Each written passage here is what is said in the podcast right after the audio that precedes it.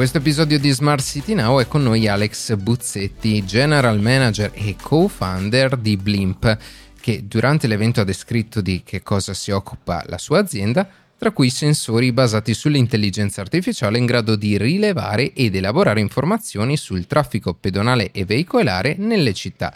Benvenuto. Benvenuti, grazie a voi.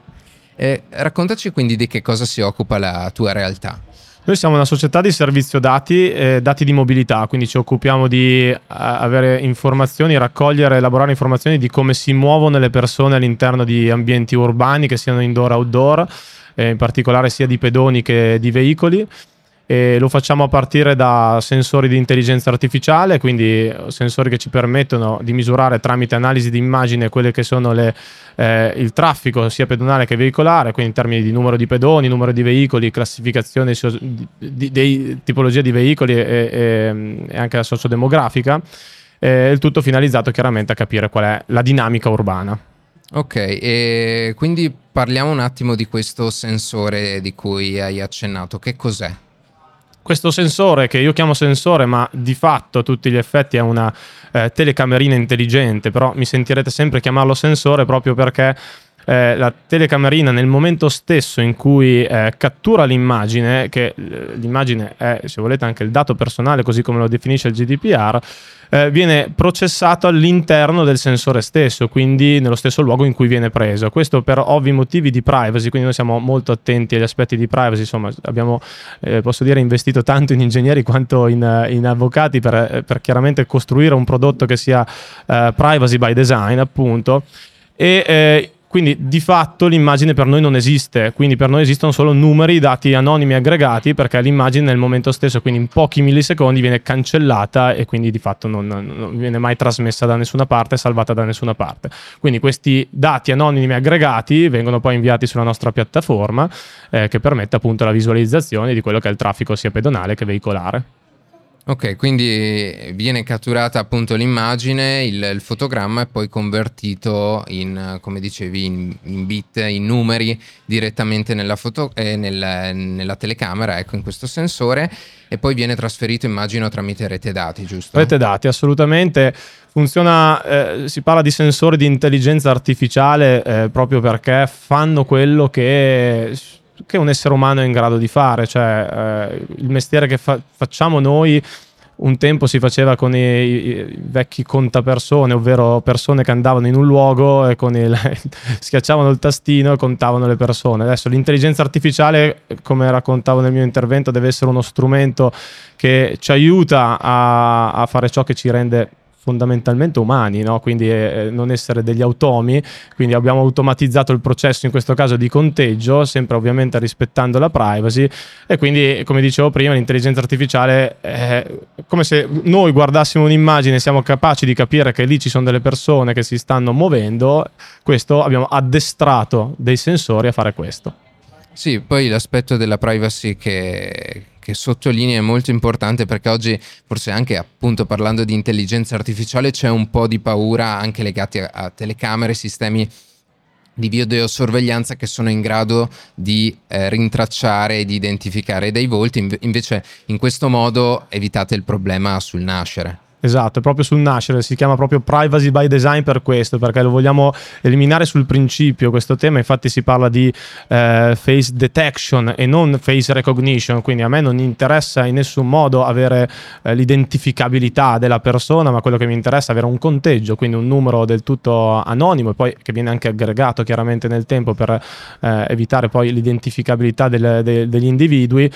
e, e, questo è l'elemento centrale che, eh, su cui noi cerchiamo di fare tanta anche divulgazione perché ovviamente sono aspetti delicati su cui tutti guardano sempre con sospetto no? e per quello che l'intelligenza artificiale è uno strumento che poi come tutti gli strumenti a volte viene usato bene a volte viene usato meno bene eh, in questo caso noi proprio sul nascere abbiamo voluto proprio distinguerci come società che è attenta alla privacy e cerca proprio di di, di guidare anche l'intero mercato nel, nel, raccontare quelli che devono essere gli aspetti eh, principali di attenzione. No? Poi un attimo che arriva qualche player che in modo piratesco fa le stesse cose con molti livelli in meno di attenzione per quanto riguarda la privacy a questo punto eh, si, si bloccano opportunità perché poi arriverà qualcuno che dirà no, queste cose non si possono fare e fermano opportunità che ha per tutti, in primis per il cittadino, perché alla fine se la pubblica amministrazione non ha questi dati eh, fa anche fatica poi a offrire servizi dedicati. Eh, e a proposito di questo aspetto, eh, ci fai qualche esempio pratico eh, in cui eh, il, il, il, vostro servizio può avere un'utilità e anche eh, rispetto a quali realtà, pubbliche amministrazioni e anche magari soggetti privati? Sì, allora, partendo dalle pubbliche amministrazioni andiamo da progettualità che vanno dalla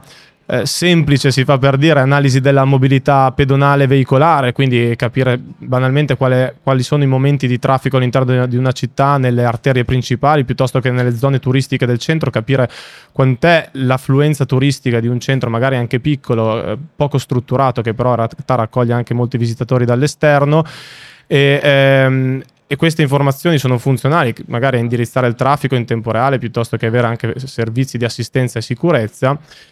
eh, ha progettualità più eh, articolate e complesse come sono ad esempio i progetti di smart parking. I progetti di smart parking significa ottimizzare quella che è la parcheggiabilità no, di, di, un quartiere. Siamo tutti abituati che io in un centro storico giro con la macchina, entro senso unico cercando parcheggio giro un quarto d'ora, non trovo posto, quello che succede è che torno al punto di partenza, nel frattempo ho perso tempo, ho generato traffico, mi sono innervosito da morire, eh, quando in realtà basterebbe avere delle informazioni tipo quelli che siamo abituati nei centri commerciali, no? lucina verde, lucina rossa, in cui mi dice senti non entrare in questa via, perché tanto non troverai mai posto, entra nella via successiva che lì è più probabile che tu possa trovare posto. Chiaramente questi tipi di progetti aiutano diciamo quella che è l'efficienza poi cittadina.